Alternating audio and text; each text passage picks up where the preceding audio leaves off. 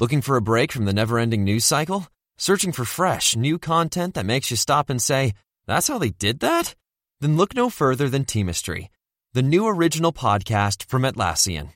Hosted by filmmaker and documentarian Gabriella Cowperthwaite, Teamistry looks past the front page headlines and into the untold stories of teams behind some of history's most groundbreaking moments. Download Teamistry for free at Atlassian.com slash Teamistry or wherever you listen to podcasts. Interested in healthcare? Well, here's a program you might not want to miss. Hosted by long-time healthcare reporter Dan Gorenstein, Trade Offs takes a close look at the costly, complicated, and counterintuitive world of the US healthcare system and the policies that govern it. Trade Offs digs into the weeds with experts who understand the data driving the policy trends while telling compelling stories of those impacted by those policies. In the words of the trade offs team, there are no easy solutions for a troubled healthcare system, just trade offs. You can find trade offs wherever you listen to your podcasts.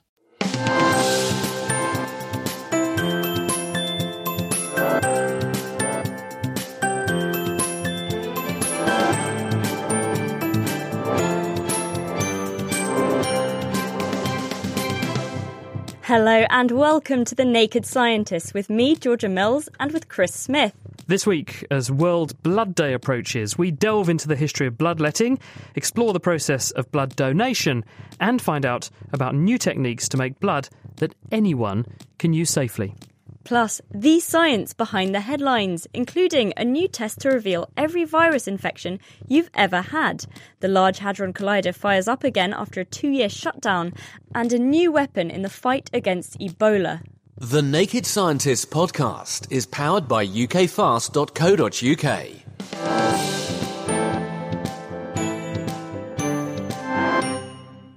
The world's biggest particle accelerator, the Large Hadron Collider, has been successfully restarted this week after a two year maintenance shutdown. Now it's back to smashing together protons, which are the positive particles that sit at the centres of atoms, and this is going to help scientists to glimpse what the universe is made of, we hope. Graihagh Jackson went to CERN to meet the LHC's head of operations, Mike Lamont. The LHC is 27 kilometres in circumference and it's divided into eight sectors. And the first stage is to actually cool the magnets down. So most of the magnets in the LHC are superconducting. They're cooled to 1.9 Kelvin. Pretty cold. Chilly, chilly. Yeah, this is this is colder than outer space. And once the whole sector is cold, then we can start putting current into the magnets and making sure that the magnets behave properly. And then what's involved after that? Our main magnets are the dipoles. These are the big guys which are bending and focusing the beams, and these all have to be tested. The whole process for the whole machine lasted about six months to check out all the magnetic circuits. So this is a huge, you know, hundreds of thousands of tests. So once that's done over the full 27 kilometres, then we're in the situation where we think we start taking beam. And when you say take beam, what do you mean? The protons come in bunches, so we group the protons together a bunch is about 30 centimetres long, um, typically about a millimetre in transverse dimension, so you think about a long, thin worm. And we're going to put 100 billion protons into each bunch and then spread out a lot of bunches around most of the LHC circumference. And that's what we call the beam. And you're accelerating these round, and then I suppose you choose exactly where they collide. How many protons are actually colliding every single rotation? So the total number of protons in the beam is, is, is astronomical. I mean, we're talking like 2 10 to the 14. The number of collisions that we generate a second is the order of 600 million, which is actually quite a small proportion of the total number of protons circulating I don't know. It sounds like a pretty big number to me. How can you keep track of all of the? Well, we and we got some rather cute beam instrumentation which measure the number of protons we have in the beam and where they're all going. We have to be very, very careful about not losing these guys because they have very high energy and they can damage the magnet. So we have to be very careful about uh, beam wrangling, if you like, and keeping control of all these protons. Tough job. Somebody's got to do it. Yeah. so now that now that we're ready to go, we're going to be seeing the first few experiments in the next coming days. What can we expect for scientists to be looking out for in the next run? So the key thing about this run, run two we're starting now, is we can now take the protons to a higher energy. So rather than 4 TeV at the end of run two, we're now going to 6.5 TeV. TeV is, is what we call a, a tera electron volt. On a terrestrial scale, this is about the same as a house fly flying at a couple of miles an hour. A house flying. A house fly. Oh, house flying. Sorry. I was trying to imagine this. Uh, no, we- okay, we, we have we got strange analogies, but we're not, uh, you know, not a flying house, a house fly. So a house fly flying at two miles an hour is the Or same as one like two. I- you know, the exact numbers escape me, but it's of of that order. So on on a terrestrial scale, this is not a huge amount of energy, but what we're doing is we're, we're giving that energy to a, a minusculely tiny particle, the proton. On a particle physics scale, this really is a lot of energy, and this is opening up new territory for the physicists. One of the big hopes is for signs of something called supersymmetry, which will open up a completely new uh, world of uh, high energy physics if it's there. The interesting thing here is we're probing the way the universe is, is structured. If the universe has chosen not to use supersymmetry as a, as a, a solution to its problems, then it's not there, and that is a fact that we will have to face. And uh, you don't have to develop other theories to explain things like dark matter. CERN's Mike Lamont speaking with Graihagh Jackson. And sticking with particle physics and the Higgs boson, possibly owing to its gravity, what could be a more fitting tribute to the 2012 Nobel Prize winning discovery of the Higgs than a musical composition created by the collider itself?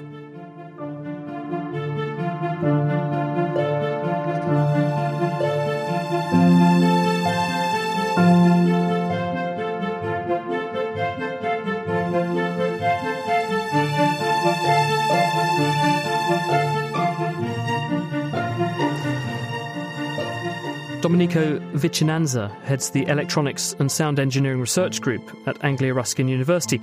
He's used a process called data sonification to turn the measurements from the experiments that uncovered the Higgs into this music.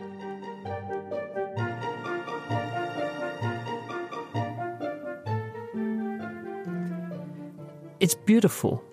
How do you do this? What's the secret? Thank you very much. Well, what we are listening to is the result of a process called data sonification. And data sonification is all about making measurements into something audible. So, if you like, it's like using notes and melodies to represent data instead of using conventional points and lines. Which data did you use? So in this case, we use energy measurements uh, that were taken by physicists in 2012. So what we are listening to is the is the distribution of the energy going from really low to high energies when the when the Higgs was actually discovered. I see. So when you see a collision happen, those recordings that were made in the detectors at CERN, they've given you that data and you've done something to it to turn it into a tune. Exactly. What we did to the to, to the measurements was mapping them was basically associating to each single measurement, in each single number, a music note using an algorithm, so a set of rules that are actually linking the data to, to the music notes and giving a melody. There's only a small number of notes, but the energy levels must have been a continuous variable. It must have been over a huge range. So, how do you turn something with many, many, many possible energies into a discrete number of musical notes? So what we did was actually using a mapping process to it was compressing the range of or the energy variation to a certain number of octaves in music terms. So we had an orchestra, so we had uh, instruments able to, to play really low notes like double basses, to instruments able to play really high pitched notes like like flutes and piccolos. And so we decided beforehand what was our range or energy range in, in sonic terms in, in some way, and we did the mapping.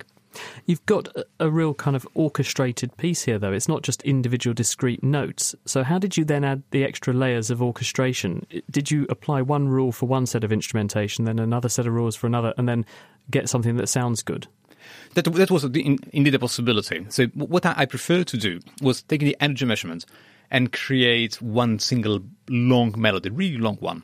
And then I was listening to it and I was extracting pieces of this long melody that was sounding particularly nice or was particularly suitable for, for an orchestration. And then I, as a composer, what I like to do was actually using the right pieces for the right instruments. So, and I actually started working, trying to trying to imagine how the how the these little pieces could layer on top of each other. And I worked on my orchestration to create to tell a story. And the story I wanted to tell was how the, the discovery happened. So working from low energy, low frequencies, double basses and cellos at the beginning, and having it building up with uh, woodwinds and with horns, creating so sustaining the melody, and finally the, the big discovery. Could you use the same technique to do other data? Presumably, you could. Indeed. So data sonification is a really, really general technique.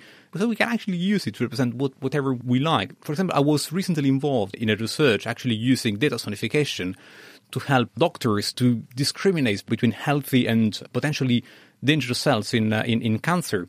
So we're actually using sound to discriminate between healthy and unhealthy athlete situation. Where previously they would look down a microscope and try to discriminate visually, you would what have a computer read a slide and translate what it's seeing in inverted commas into sounds, and then the doctors are using their ears to discriminate rather than exclusively their eyes. Exactly. And the reason why we are doing that is because we believe that, that ears can, can be much better than eyes in, uh, in discriminating anomalies and discover patterns. So in some sense, the so the earring sense is, is, a neglected one. So we are we are so much relying today in looking at graphs and looking at visual representation of of, of information that we, we forgot that we can actually uh, use other senses, and earring is is one of the best ones. We have one of the probably most complex way of detecting patterns embedded in our in our ears, and we are not using it. I suppose this is the audio equivalent of creating a graph. If I've got a complex series of numbers and I want to represent them in the way that makes them easier to interpret and to show what the trend is, I draw a graph. You're doing the same thing with music for big data sets. Exactly. And what we are hoping to do is actually using the natural capability of, of our ears in detect trends and patterns and anomalies. So one example I really like is, is when we when we think about a graph and we think about lots of points in a graph, sometimes it's really, really difficult to identify one misplaced point in a graph. And if we, we think about a melody which has a lot of notes and really complex, it's quite easy actually to spot a wrong misplaced note in a, in a, in, in a melody. And that's all because we are so good in detecting anomalies and patterns using our ears. Domenico Vicinanza from Anglia Ruskin University. There are no wrong notes in your composition. It's beautiful. And here's a little bit more to listen to. You can catch the rest on the Naked Scientist website. We'll put a link there to it.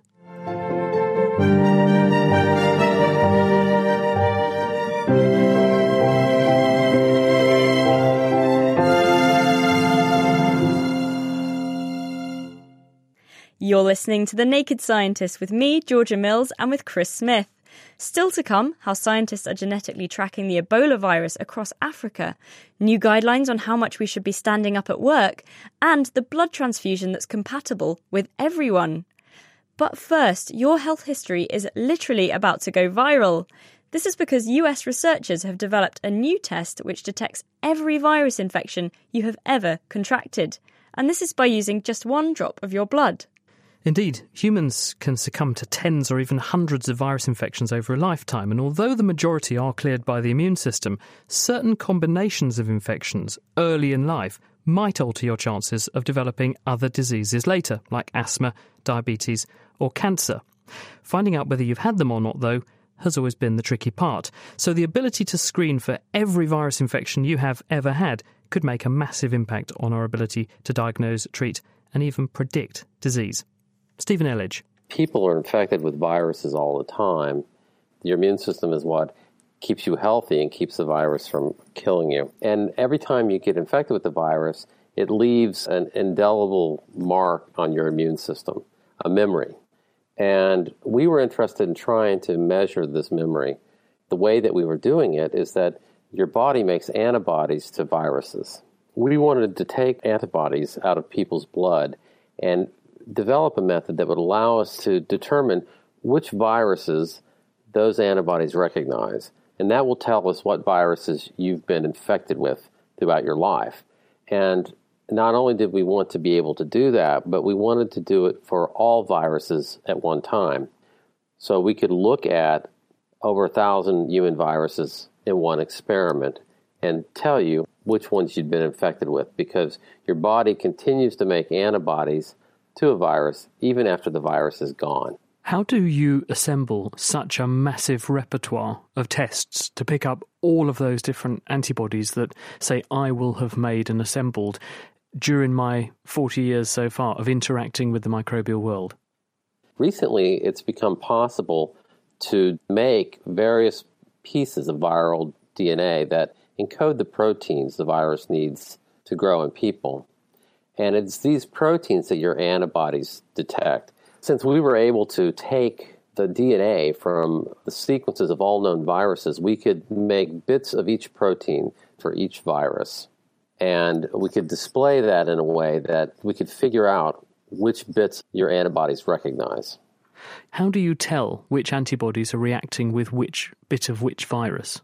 We take advantage of something called a bacteriophage, which is a virus for bacteria. And we can insert any piece of DNA we want into those viruses. So we could, for example, insert a tiny bit of, of human virus DNA into the bacteriophage. And the bacteriophage builds a little house that encapsulates its own DNA. And the proteins on the outside of the house, we can have our little bit of viral protein fused to. So it decorates the house.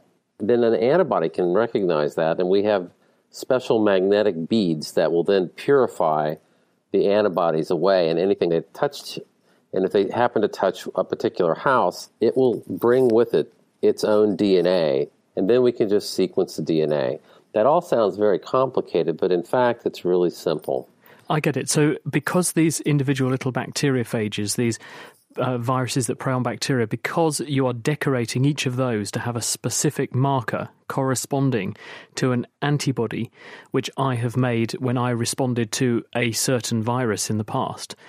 Any time those antibodies bind to one of those bacteriophages, because the genetic message in the bacteriophage is unique to that particular one, you can easily pull it out and say, ah, oh, we know which antibody it was that, that bound onto you, and we can therefore work out which antibody Chris has got in his bloodstream. That's exactly correct, and you said it much better than even I can. I was lucky, wasn't I? So, what are the implications of this then, Stephen? It, it's all very well to say, well, you can make these incredible deductions about what has happened to me as I've gone through life and interacted with what must amount to thousands of virus infections. But why is this useful? Well, this is useful because you can now look at all viruses at one time instead of one at a time, which is what people do now they have to guess you might have been infected with the virus and say, okay, check for that one. And a lot of viruses, HIV, for example, or hepatitis C, can go unnoticed for a long time. Unless someone suspects you've been infected with one of those, they won't even look for it. And you can imagine that if there's a simple test that eventually makes into the clinic that looks at all viruses at once, it could be part of a normal yearly visit to the doctor. We only need a drop of blood, a pinprick will do it then you could have all of your viruses examined at that time. And if you happen to have something that's not good, you can get treatment for it. And um, there are millions of people right now who uh, are chronically infected with hepatitis C and do not even know it. But it doesn't tell me anything about when in my life what age I was when I caught whatever infection, because I suppose if one wants to ask, well, when did you have infection X? Because we're interested in how time relates to different infections occurring at different ages, because the impact on your health could be different at different ages, couldn't it? It doesn't really give us any insight into that, does it? No, it could be two weeks ago, it could be two years ago, it could be 10 years ago. But whenever you find it, you can treat it. Stephen Elledge, he published that work this week in the journal Science. Now, are you sitting comfortably? Well, if so, you might want to stand up because, according to many recent headlines, the sedentary lifestyle is harming your health. Now, some businesses are even installing standing desks and scheduling walking meetings to try and combat the risk. But what are the facts? John Buckley from Chester University has been looking at the evidence. Well, most people spend 70% of their waking hours actually sat down. So, a group of us from around the world have collected up information along with some of the larger observational studies that um, they've um, taken on people who have had standing jobs. So, for example, in Canada, the Canada Fitness Survey looked at people's different occupations and followed them for a number of years, 13 years in fact, and looked at those occupations where people predominantly sitting and people predominantly standing and showing a, a clear link that as people stood more in their day, they had fewer instances of early death or heart disease, diabetes, and some cancers. Why is sitting down so bad for you? Well, you're not using your muscles at all, really. As soon as you engage your muscles, then your body obviously has a, a, a small physiological challenge to maintain that posture. So as soon as you're doing a little bit much work, everything is elevated, the whole system. Slight breathing, slight heart, metabolism is raised, and all those factors are just working the system a little bit all the time, making sure your blood sugars are operating at the right level, taking out little bits of fat and a little bit of cholesterol in very small amounts, but if you extend that over a long period of time, we're thinking that that is probably why these things are related to better uh, health outcomes because the body is designed to be active and moving. I am one of these people who spends a huge amount of time sitting down at my computer. What should I be doing? The ultimate option is you get a sit stand desk so that you could raise your whole desk up and you could stand and work at it for a number of hours, three, four hours in a day, but you don't have to do it all at once. If um, you haven't made that investment, then to make sure that throughout the day you are actually getting up on your feet for, you know, at least five minutes, ten minutes at a time. And that could be like what we're doing now, where we're having a discussion on the telephone.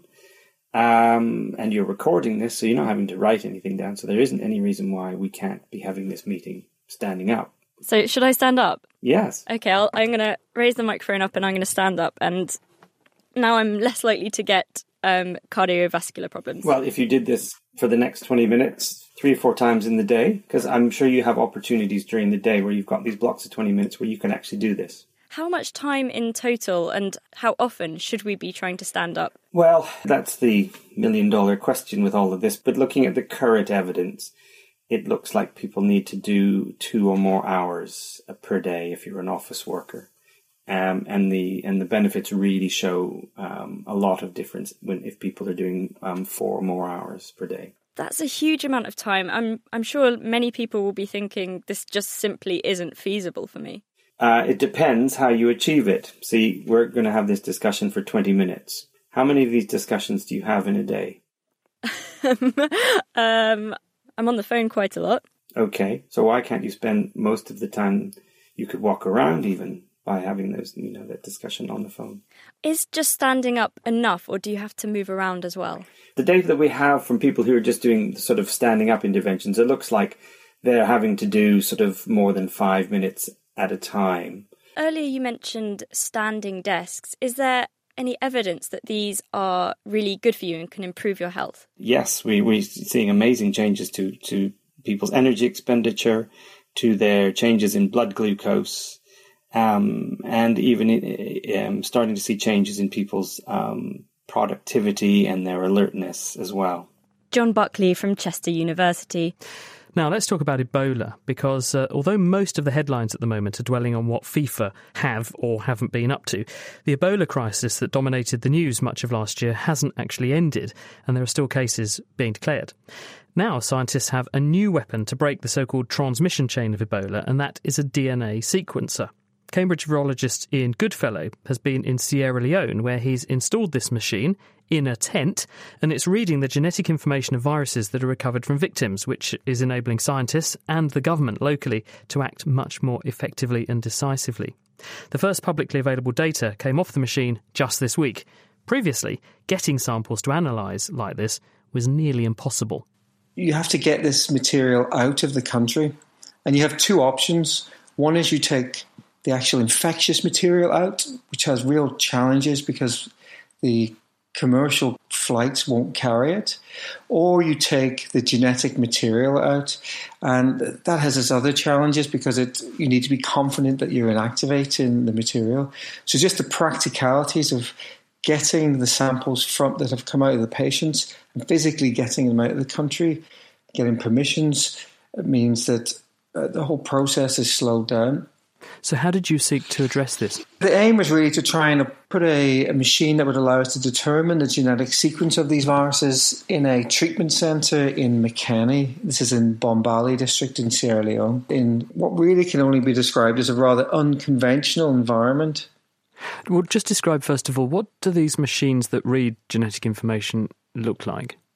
It's probably the size of a reasonable sized television, big box effectively. It just looks like a box with a whole bunch of tubes coming out of it. The machine we chose, we selected for a very specific reason, and that was because we felt we could operate it in that environment. We needed something that's going to be able to cope with the temperature, cope with the humidity, cope with the dust, um, the insects that are crawling around the inside of the tent. And the data is now coming off of the machine, is it? You're getting sequence now from this machine? We are getting sequences. Uh, one of the big problems we faced is getting the data out. Here in the UK, I have a super fast broadband, which means I can send large files across from here anywhere in the world very, very quickly. In Sierra Leone, we're trying to move somewhere in the region of five gigabytes of data per run of the machine.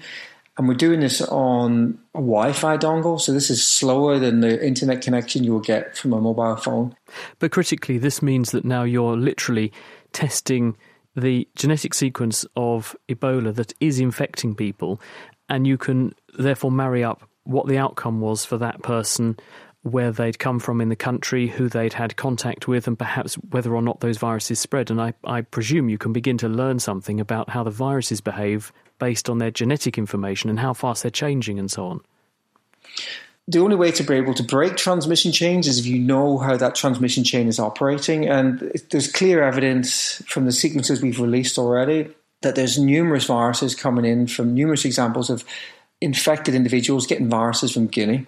So we're finding viruses in Sierra Leone have actually come from Guinea. And this is despite the border being closed. Officially, that border is closed and there should be no movement of individuals across the border. But they're very porous borders and they're difficult to police. So, so this gives you an indication that there is multiple incursions of Guinean viruses into Sierra Leone. And you know, this is something we need to be aware of. And there are things that can be done on the ground with that information. So, by reading the genetic information, you're actually learning quite a bit about what's happening politically or geographically in a country as well, aren't you? We can, yeah, absolutely. And uh, you can see, you know, our data would indicate that there's at least 12 tra- independent transmission chains which are operating. Now, actually, the government have done a fantastic job, and many of those transmission chains we think are stopped. But if we see new cases appearing anywhere in the country, we have a system set up now where they will, the laboratory will phone the sequencing facility, and we will go and collect that sample within 24 hours and sequence it. So our plan is to make the sequences publicly available as fast as possible, and we feel that it's important that this information is freely distributed to anyone who wants to see it and who anyone who can analyze it because only by really opening up that data can you draw on the wealth of knowledge of people who who are not able to actually go in country to do that sort of analysis. We can provide them with that data and they can use their expertise to analyze it. That analysis is then fed back to the public health people on the ground. Is this the first time, to your knowledge, that somebody has put a sequencer that reads genetic data into a tent in an African country, not just for Ebola, but for anything really, and, and really broken this bottleneck like this? I would hesitate to say that we're the first to do this. I'm not aware myself of anybody else with a sequencer that is on the ground. One thing we've learned from this outbreak, it's taken us five months to get to this point, and that's too slow we need the ability to have this equipment ready to be deployed into an outbreak situation. It needs to be there as soon as these sorts of outbreaks occur. It needs to be on the ground. We need to have people ready and trained to be able to get the data analysed and made available to the public health authorities. Thank you. That was Ian Goodfellow.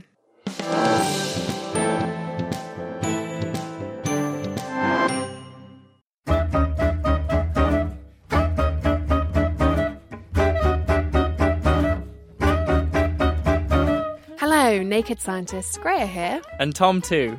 We're back to remind you about our survey. As you may know, we're going to be changing a few things at the Naked Scientists and want to know what you think. We've had a great response so far. Thank you to the 200 people who've taken five minutes to give us the download. But we need more. Our target is 500. So please stop what you're doing and head to thenakedscientist.com slash survey. There are some Amazon vouchers up for grabs. We'll be pulling names out of a hat in mid June. Good luck, and in the meantime, happy typing. You're listening to The Naked Scientists with me, Chris Smith, and also with Georgia Mills. If you'd like to get in touch with the programme, you can email chris at thenakedscientist.com. You can find us on Facebook or you can follow us on Twitter. It's at Naked Scientists. Moving on to our main topic, the 14th of June marks World Blood Day. So this week, we're putting the process of blood donation under the microscope. In the UK, with a population of about 65 million, the NHS Blood and Transplant Service collects around 2 million blood donations every year, which is a good job considering that our hospitals need about 8,000 units, a unit being roughly one pint, every single day, just to meet demand. But before blood transfusion got going and the important role of the blood system was actually appreciated, doctors were much more fond of taking the stuff out of people, and they had some pretty ingenious implements for doing just that. Heather Douglas went to the Wellcome Collection in London, where they have some of them, to meet science and medicine historian Richard Barnett.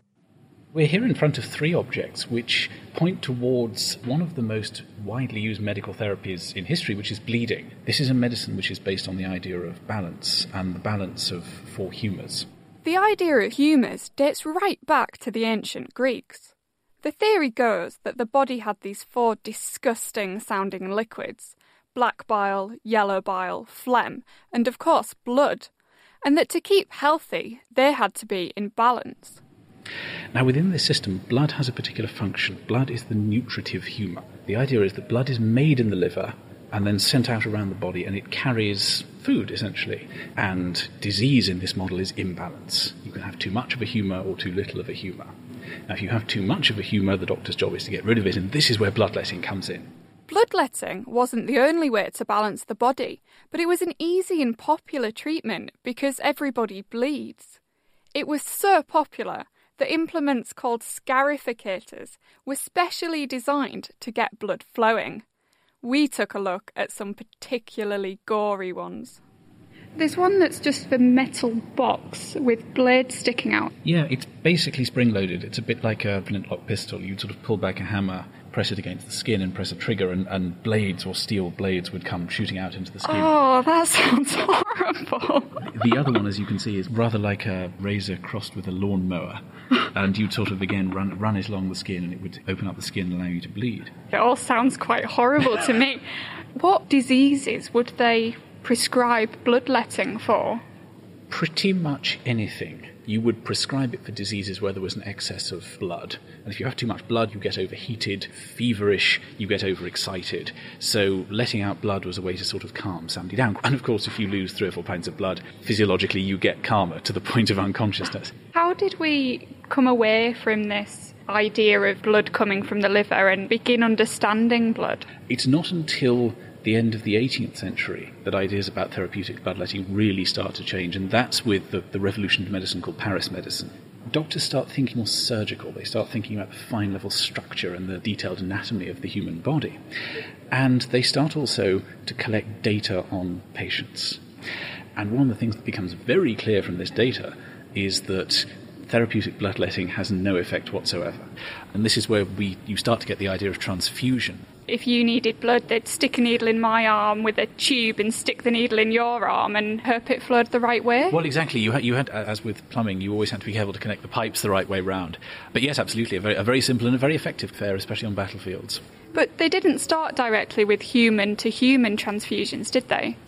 Well, there was a long history of experimental transfusion, looking back to the old classical idea of your humours determining your character. So the idea was if you took blood out of a kind of angry, vicious dog and put it into a sheep and vice versa, you might get an angry, vicious sheep and a rather calmer, sheep-like dog. and did they, did they apply that to people as well? There were some experiments with transfusing blood into criminals to try and sort of calm criminals. But the problem that all of these early transfusions faced was that very, very rarely they'd work. And there was really no sense of why this was happening until the work of Karl Landsteiner, who elucidates the blood groups. So he was the one who discovered blood types. Yes, his work is part of a movement to try and understand the immune system and then the other functions of blood as well. Once blood groups were discovered, it was recommended that people were tested before transfusion, which still happens today. But to start with, there was a problem of actually storing blood. And this becomes a, a, real problem a few years after Landsteiner's work with the outbreak of the First World War. Suddenly, blood loss becomes a problem afflicting all of the large European armies. And it's discovered during the First World War, I think quite by chance, that mixing some sodium citrates into the blood stops it from clotting. So you can start to store blood, you can start to build up blood banks. In 1939, at the outbreak of the Second World War here in Britain, you get blood banks set up in London, and the blood transfusion service proves its worth during the Blitz. So that was the real start of donation, and people at home would go along and give their blood. Yes, this is where scientific development starts to mesh with cultural ideas as well. Here in Britain, ever since the 30s and the 40s, we've had this idea that blood transfusion is a kind of civic duty.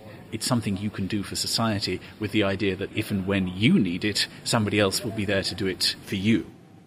Richard Barnett at the Wellcome Collection in London, speaking there with Heather Douglas. Now, what physically is blood and how do doctors collect and use it? Well, Georgia accompanied a blood specialist or haematologist, Jacob Grinfeld, to the Cambridge Blood Donation Centre to find out.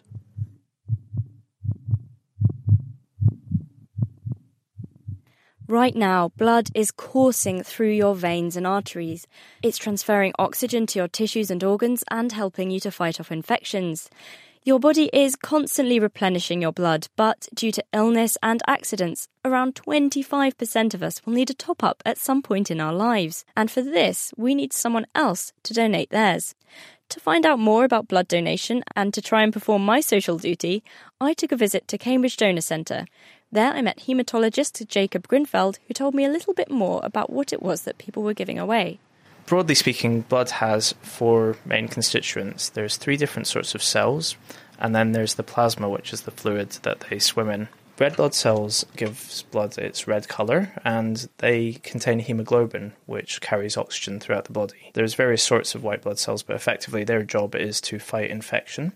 And platelets are tiny cells that are involved in clotting the blood. The plasma transports lots and lots of different proteins, sugars, nutrients, and also carbon dioxide. Something you hear people say a lot about blood is they've got a specific blood type. What does this mean? What people are generally referring to are the ABO blood groups, which refer to proteins on the surface of the red blood cells. There's two main proteins there. There's A proteins and B proteins. So you can either have all A's, all B's, a combination of the two, which gives you AB, or you can have neither, which means you have O blood.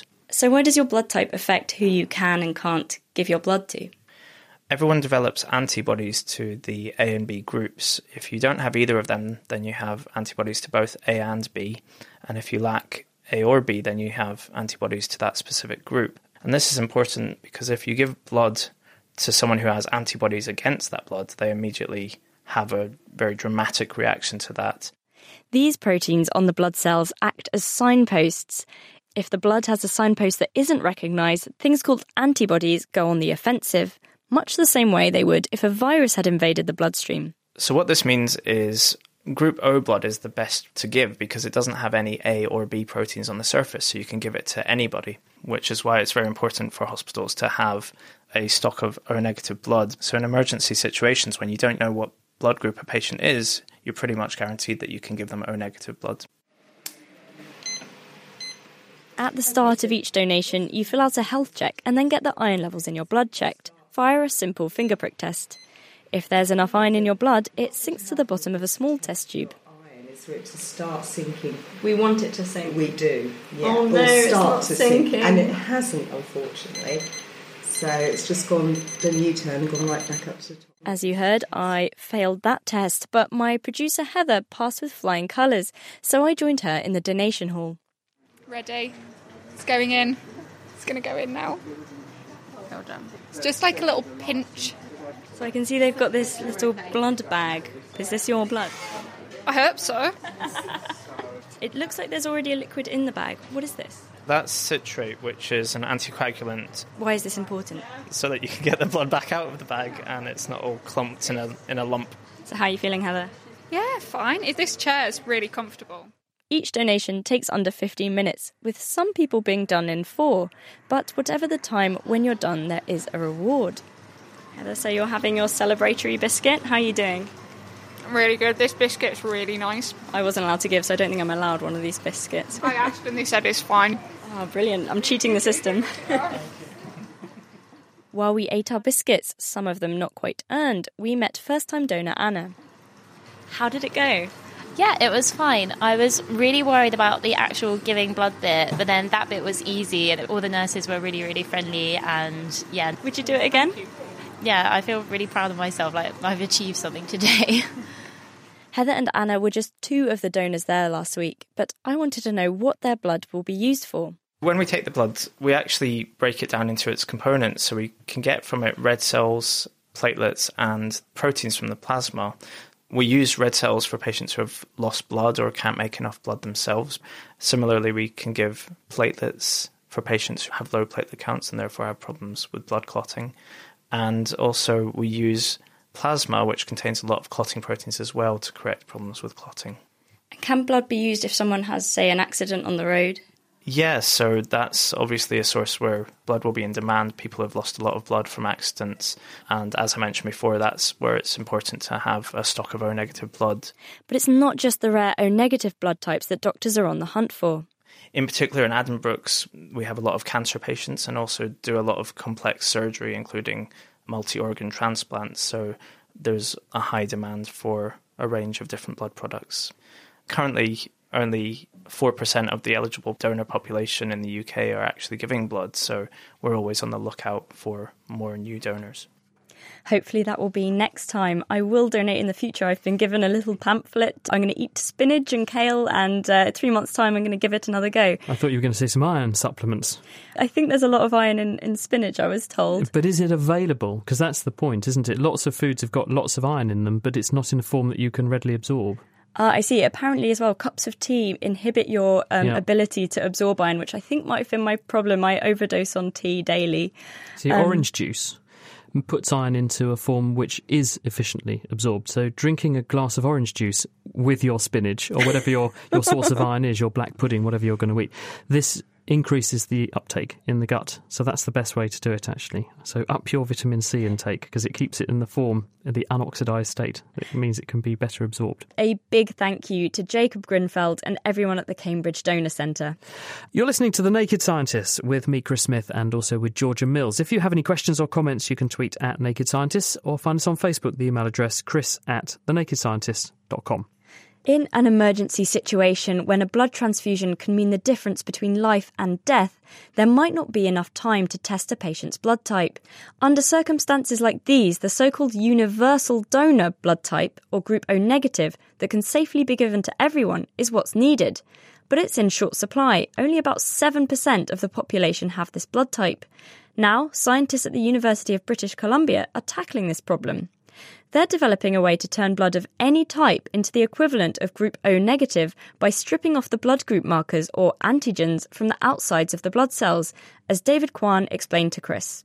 The cells in your body, including blood cells, all display certain markers on their surfaces. These are these could be proteins or carbohydrates, anything that kind of identifies the cell to other cells in the body. The immune system is able to recognize molecules on the surface of the body's own cells, but if you introduce other molecules, then the immune system will potentially attack these. And this is the problem with transfusing blood of different types. And your strategy is to say, well, if we can remove those markers from the surfaces of the cells we want to transfuse, then the immune system would not have anything to recognize and therefore it shouldn't react. Precisely. So, how on earth can you remove those markers from the surfaces of cells? We want to use enzymes, which are like molecular scissors, to cut off the antigen molecules from the surface of blood cells. Now, this idea has been around for some years, but the problem has been that the enzymes available have not been very efficient. So, what we wanted to do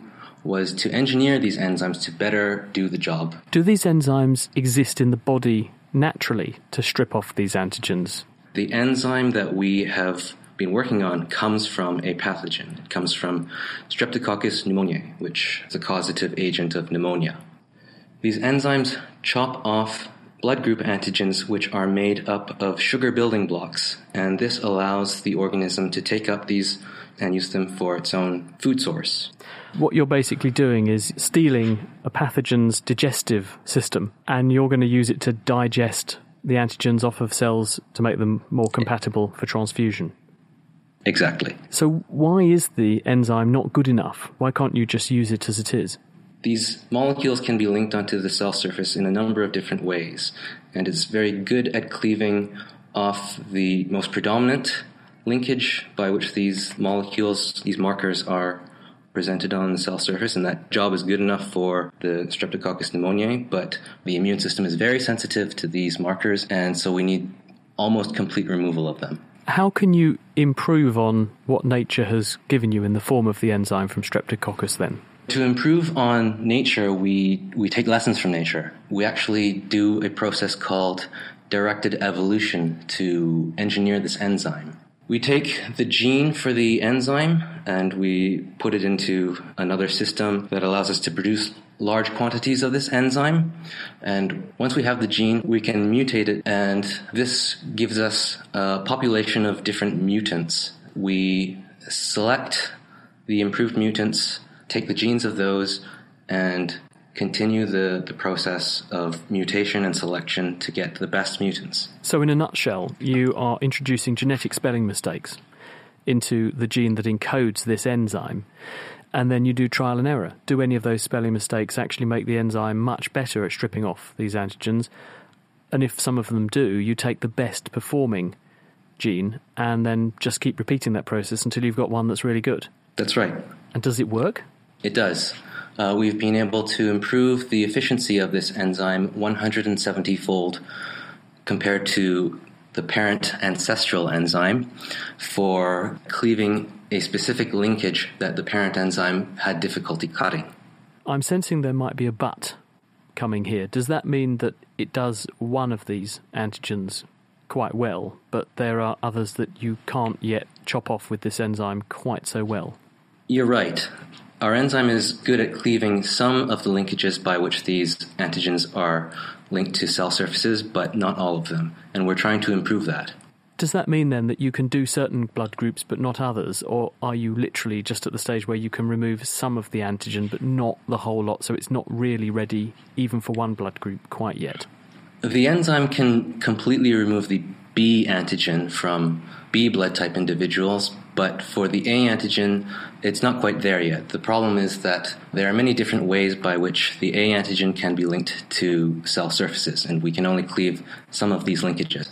Have you actually demonstrated, though, that, that this blood, were it to be transfused, having been stripped of its antigens using your strategy, would be safe and wouldn't trigger a reaction if I, for instance, put Group B blood treated in this way into a Group A person? Well, we haven't done the transfusion yet, but the typical clinical test for antigenicity of blood type B shows that these cells have their B antigens completely removed from them.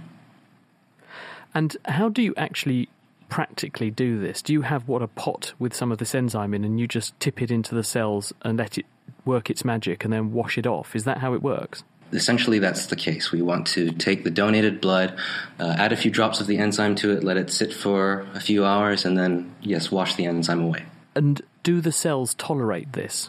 Are they harmed in any way? All the tests that we have done don't show any indication that the cells are harmed in any way by this. Well, that's very reassuring. How long do you think it'll be based on the present trajectory before you've got something that you could consider for a clinical trial here? Well, I can only give you an estimate, but I'd say something like 10 to 15 years, perhaps. That was David Kwan. He's from the University of British Columbia. That's exciting news for the future, but with only 4% of eligible donors donating, even with this new technique, we'll still face a blood shortfall. So, wouldn't it be fantastic if we could just make blood? Perhaps we can, because with us is David Kent. He's from the Cambridge Stem Cell Institute, His idea is to understand how to harness the bone marrow stem cells that normally produce blood in the body so we can then use them to make tailor made blood products for each individual. So, David, what are these stem cells and how do they work? Blood stem cells are, are very rare cells in the adult bone marrow, and they're ultimately responsible for uh, the production and destruction of trillions of blood cells every day. So, uh, quite potent cells, but as I said, quite rare. So, difficult to find in, in adults. But when you can find them and you can manipulate the way they make decisions, then you can start going down and making all of the different mature cell types in a, in a blood system. So, all the red cells and platelets that are so desperately needed in the blood donation clinics. You make it sound very simple. What's the stumbling block? Yeah, so the, the big stumbling block is, is that there are many, many cell intermediates that these cells have to go through before they come from a stem cell all the way down to a very mature red cell. You mean so they start off as sort of baby cells, then they grow up into adolescent cells, and then eventually become young adults and then mature adults, and that's when we want them at the mature adult stage, but you've got to shepherd them through all those stages. Exactly, and understanding teenagers, as we all know, is very difficult. uh, so, uh, so trying to figure out what proteins are really directing the fate choices is what our lab really focuses on, and, and so we try to understand at a single cell level how individual stem cells are, are making the decision to make a new stem cell, or maybe go off and make one of the many uh, different types of the blood system. Is it just the way the cells talk to each other and how they send messages amongst themselves with various protein signals and so on that's important? Or is the environment physically itself important? Because obviously, when we look at the bone marrow, it's a three dimensional environment. You've got cells touching each other and communicating in three dimensions. A culture dish is often just two. Yeah, absolutely. And there there are many groups uh, sort of attacking this problem from many different ways. But on the, the bone marrow itself, uh, there's a specialized area called the bone marrow stem cell niche. And this niche is, is this place where all of the bone lining cells and all of the supportive cell types that feed the stem cells are located. And there's been an enormous amount of work on that. Uh, but in a culture dish, you can actually start to create these three dimensional uh, microenvironments as well. And, and, so there are many groups that have actually started to try and mimic what goes on in a, in a bone marrow microenvironment. If you do that, do you start to get these stem cells to turn into the kinds of cells that we would need to produce, I don't want to say fake blood, but artificially produced personalized blood? that would be one of the ultimate goals is to really understand how a single cell makes that entire journey to mature red cells or mature platelets. And there are, there are also groups that are trying to do this even with the knowledge that we already have. So we don't understand everything completely, but trying to give a, a best push at it. There's a, and there's been some some serious progress made, but the amounts required in an individual transfusion are, are quite enormous. Uh, and scaling this up has, has been the big problem. So it actually requires bioengineers to be thinking about things as well as biologists to really try and understand how we make blood products for everybody from these stem cell populations. I mean, I read somewhere that uh, it's about a million million cells every day that your bone marrow has to replace, which are continuously just being thrown away because they've got old.